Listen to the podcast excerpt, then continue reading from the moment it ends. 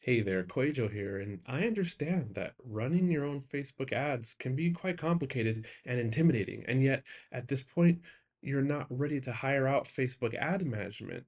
So, if this is you, I can teach you how to run your own Facebook ads, one-on-one, unlimited support over the next 28 days. We will have three Zoom calls, and in between those calls, you get all the support and all my strategies I will audit your graphics, your ad copy, make sure that you're set up the way that's working best for my clients. We'll take care of all the analytics. I will coach you step by step how to troubleshoot ads, how to know when to scale, and how to read all the signs so that you're equipped to run successful lead magnet campaigns and profitable sales campaigns and registration campaigns for your launch or what have you. If you need this kind of support from me right now, then click the link in the show notes below. It's the art of online business forward slash call. I've been doing this all along, but now the offer is just focused on helping you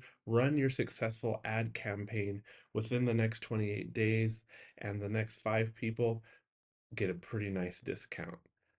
All right, the link is in the show notes below. Back to the episode. All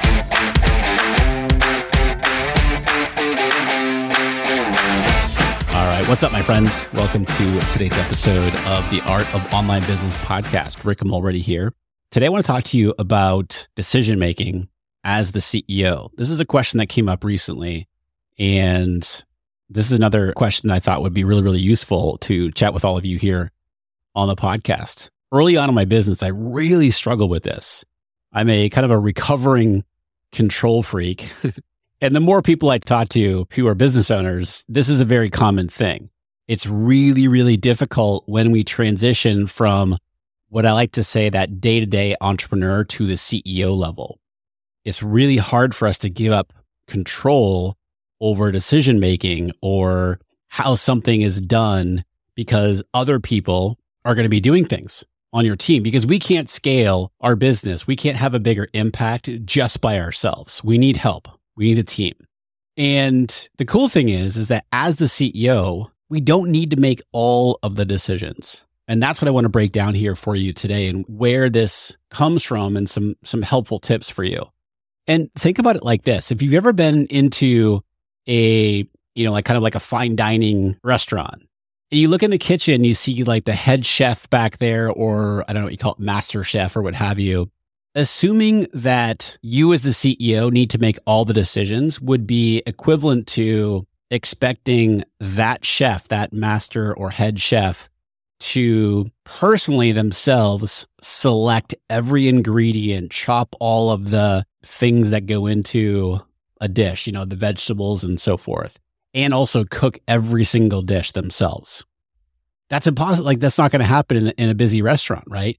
Rather that that chef's role is to create the menu, create the vision for what the restaurant is serving, and then oversee the quality that is being delivered to the customers, the patrons of the restaurant. While people on their staff, you know, the cooks and the people who are doing the chopping of the vegetables and so forth, they're trusting them to do their job and to execute the dish that they're preparing with the vision that the master chef there or the head chef has has laid out, right? It's the same thing as for us as CEOs. We set the strategy, we set the overall vision for the business and our expectations, but we're not doing all of this stuff, or we shouldn't be doing all the stuff. We are empowering team members, just like that chef is empowering their cooks and the people chopping. I don't know what, the, I don't know what they're called. They're empowering them to, to follow the vision, follow what is being created based on the direction of the chef or based on the direction of you as the CEO. You know, you're you should be empowering team members on your team to make decisions and take ownership of things, take ownership of results, which is something I talk a lot about here on the podcast. And so that's what this is all about. You can't do this all yourself, as I mentioned. If you want to scale your business, if you want to have a bigger impact, you are going to need more people on your team. And now I, what I'm not saying is have, you know, a 15 person team. You can have as big or as small a team as you want. but you are going to need some sort of help.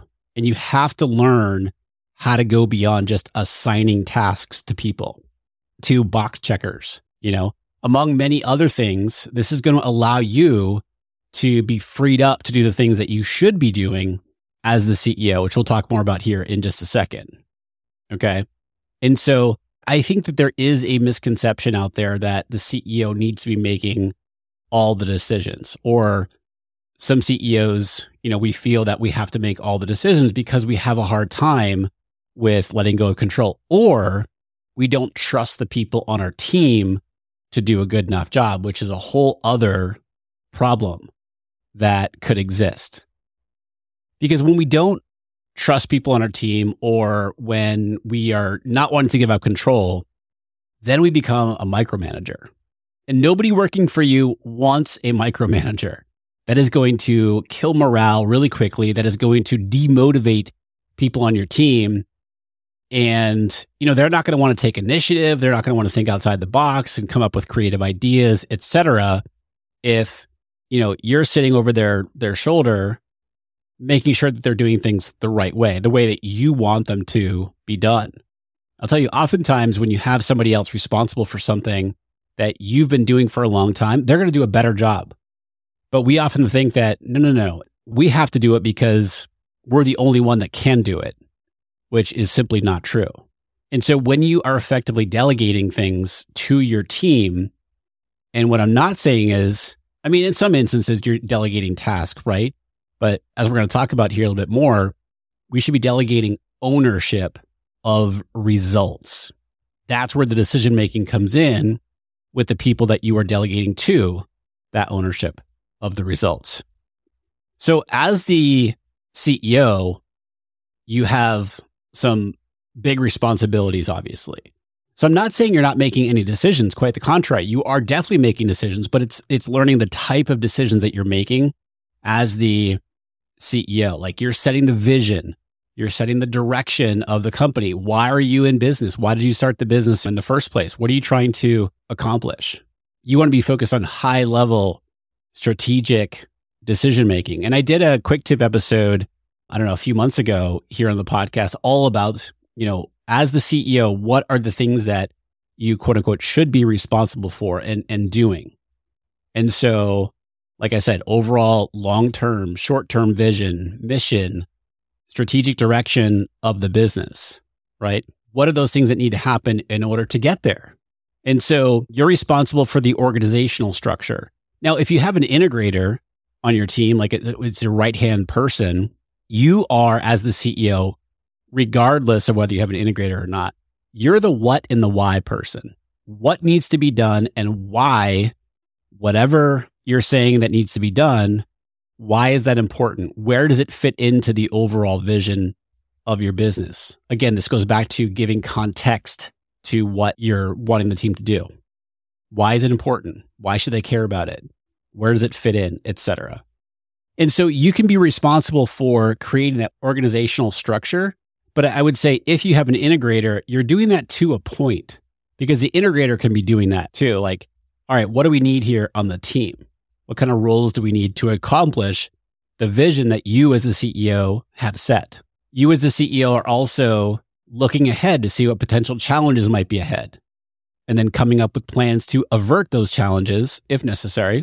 And you're also helping solve any big problems that are going on in the business, right? So again, this is decision making, but hopefully you're seeing like it's at a much higher level, right? You're making those high level decisions. You're setting and driving the values of the business. You're creating the culture in the company and driving that forward. You're making strategic decisions based on data analysis. So the data that you get from your team, you're analyzing that and making some decisions. Hopefully, you've got somebody on your team who's also looking at that data, who's coming to you proactively with recommendations on what to do based on that data. You know, you're the face of the company oftentimes.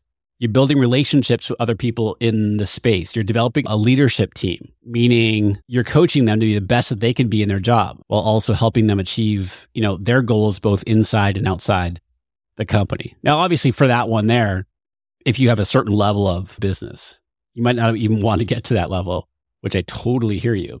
And that's certainly not an all inclusive list, but hopefully you get a sense of the types of things that as the CEO, you are focusing on, right? Notice we're not focusing on, hey, did this podcast episode actually get up and managing that whole process? Just a simple example. Notice the difference between that and creating a culture in your business and driving that forward, coming up with the values and driving those values forward. Very, very different.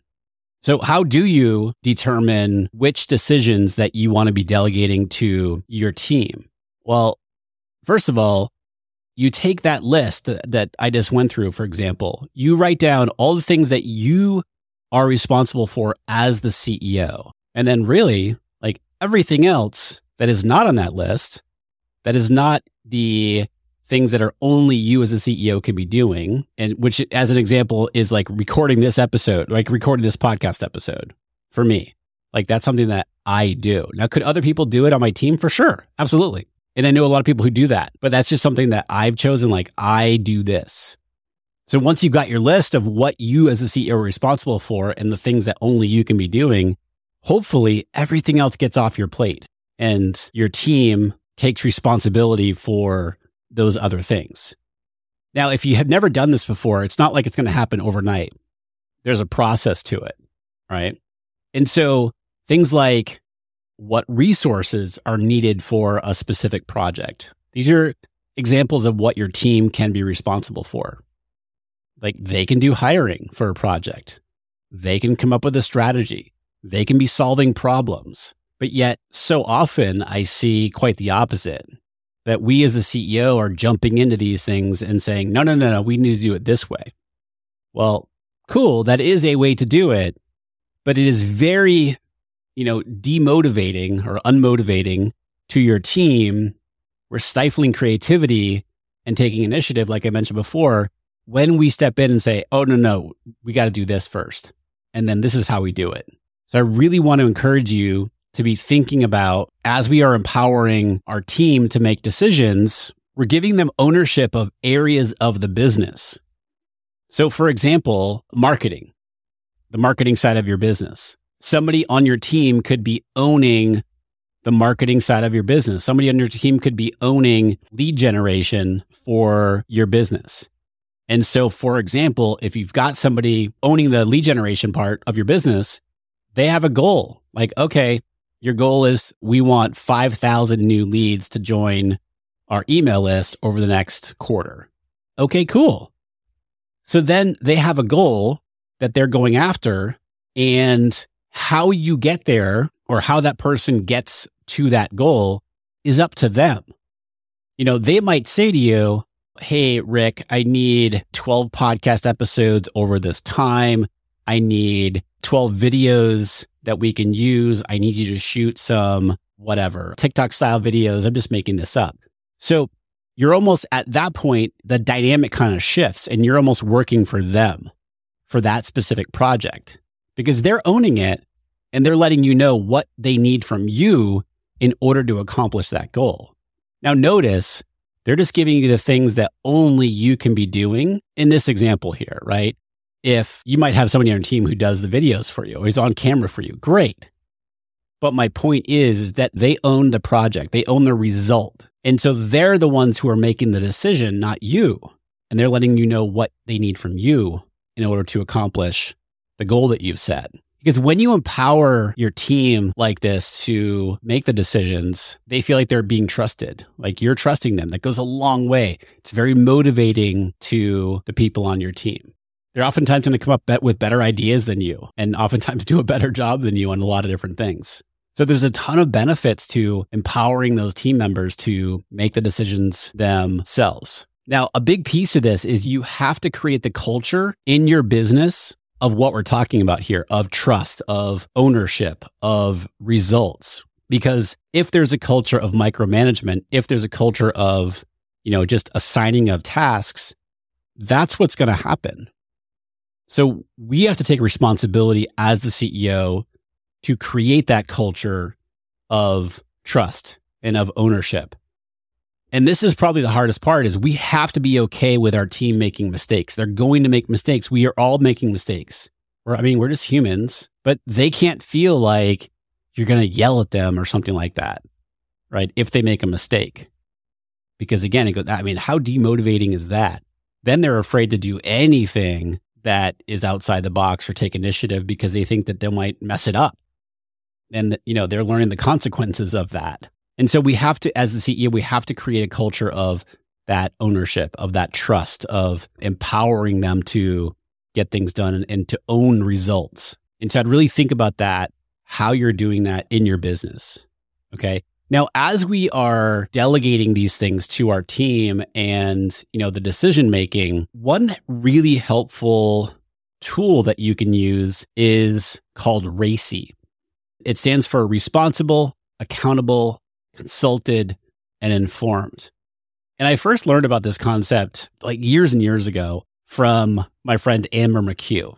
And Amber's brilliant with operations and in that side of the business. And so why is this a good tool? And granted, there's there's tons of tools out there that will help you with the delegation, with the decision making process. I mean, you can have a one sheeter for projects that outline what the project is. Like, what does this project look like when it's complete? right?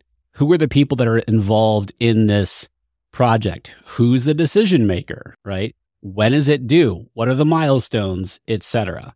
And like a full description of the project, the context of the project. That can all be a one sheeter, for example, that is posted in Slack or your project management tool or what have you, where everybody can look at that. So the entire thing is very clear on what's being accomplished.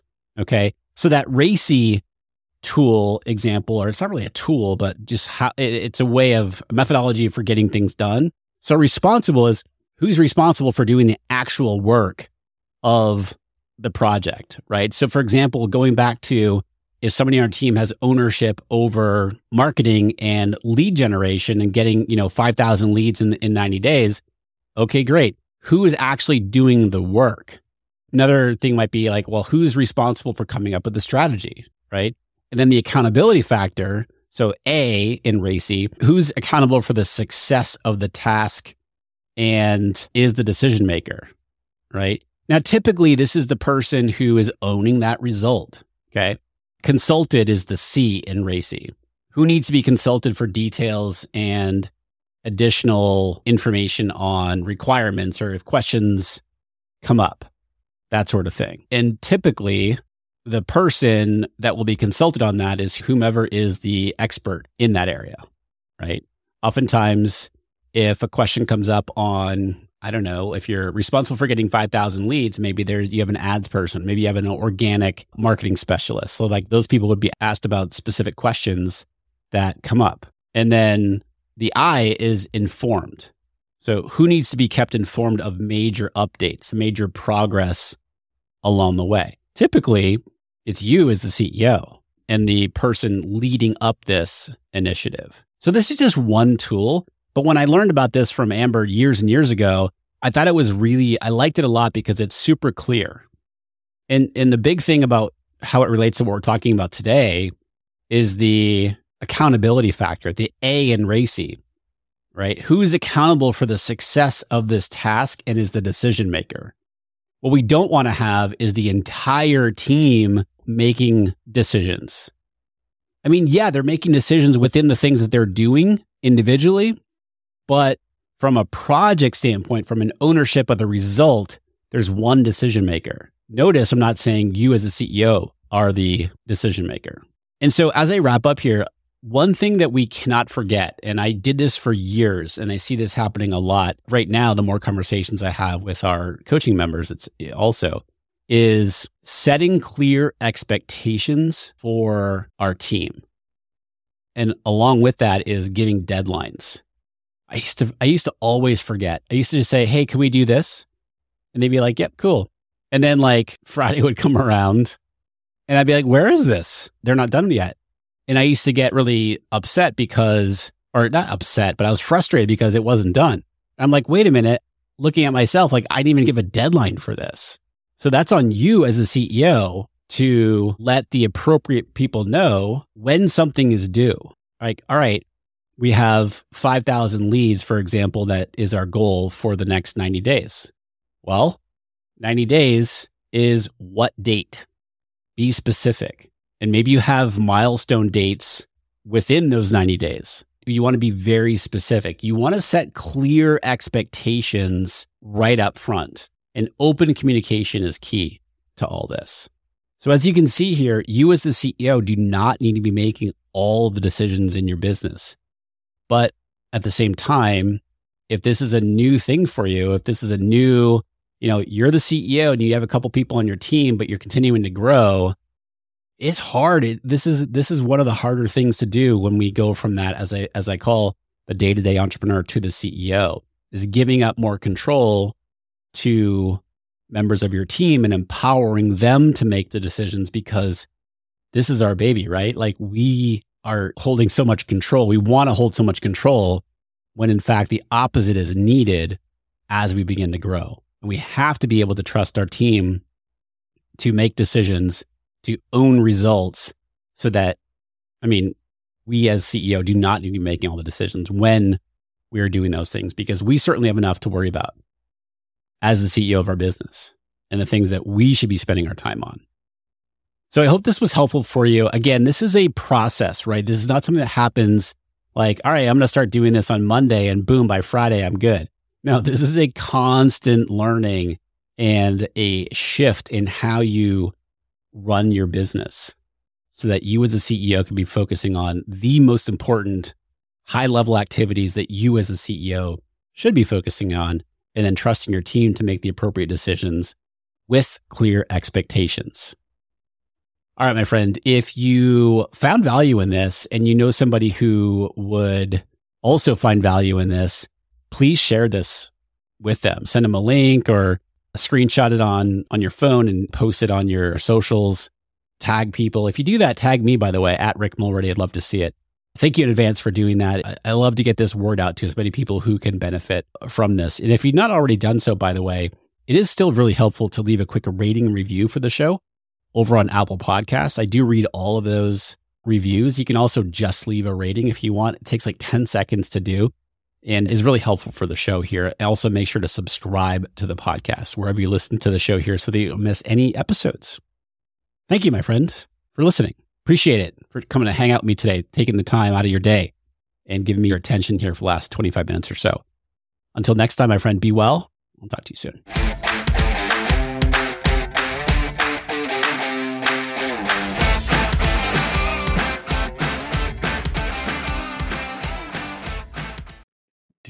Avoid the seven biggest mistakes that burn through course creators' ad money? I see these over and over and over again, and I put them together in a mini email series. This is not fluff. Each of the seven mistakes, I also have a recorded video tutorial showing you inside of Facebook Ad Manager how to fix those mistakes. This is good, solid, and it will save you money or help you make more money with your Facebook ads click down in the show notes below. You'll see the link and you can go download it right now for free.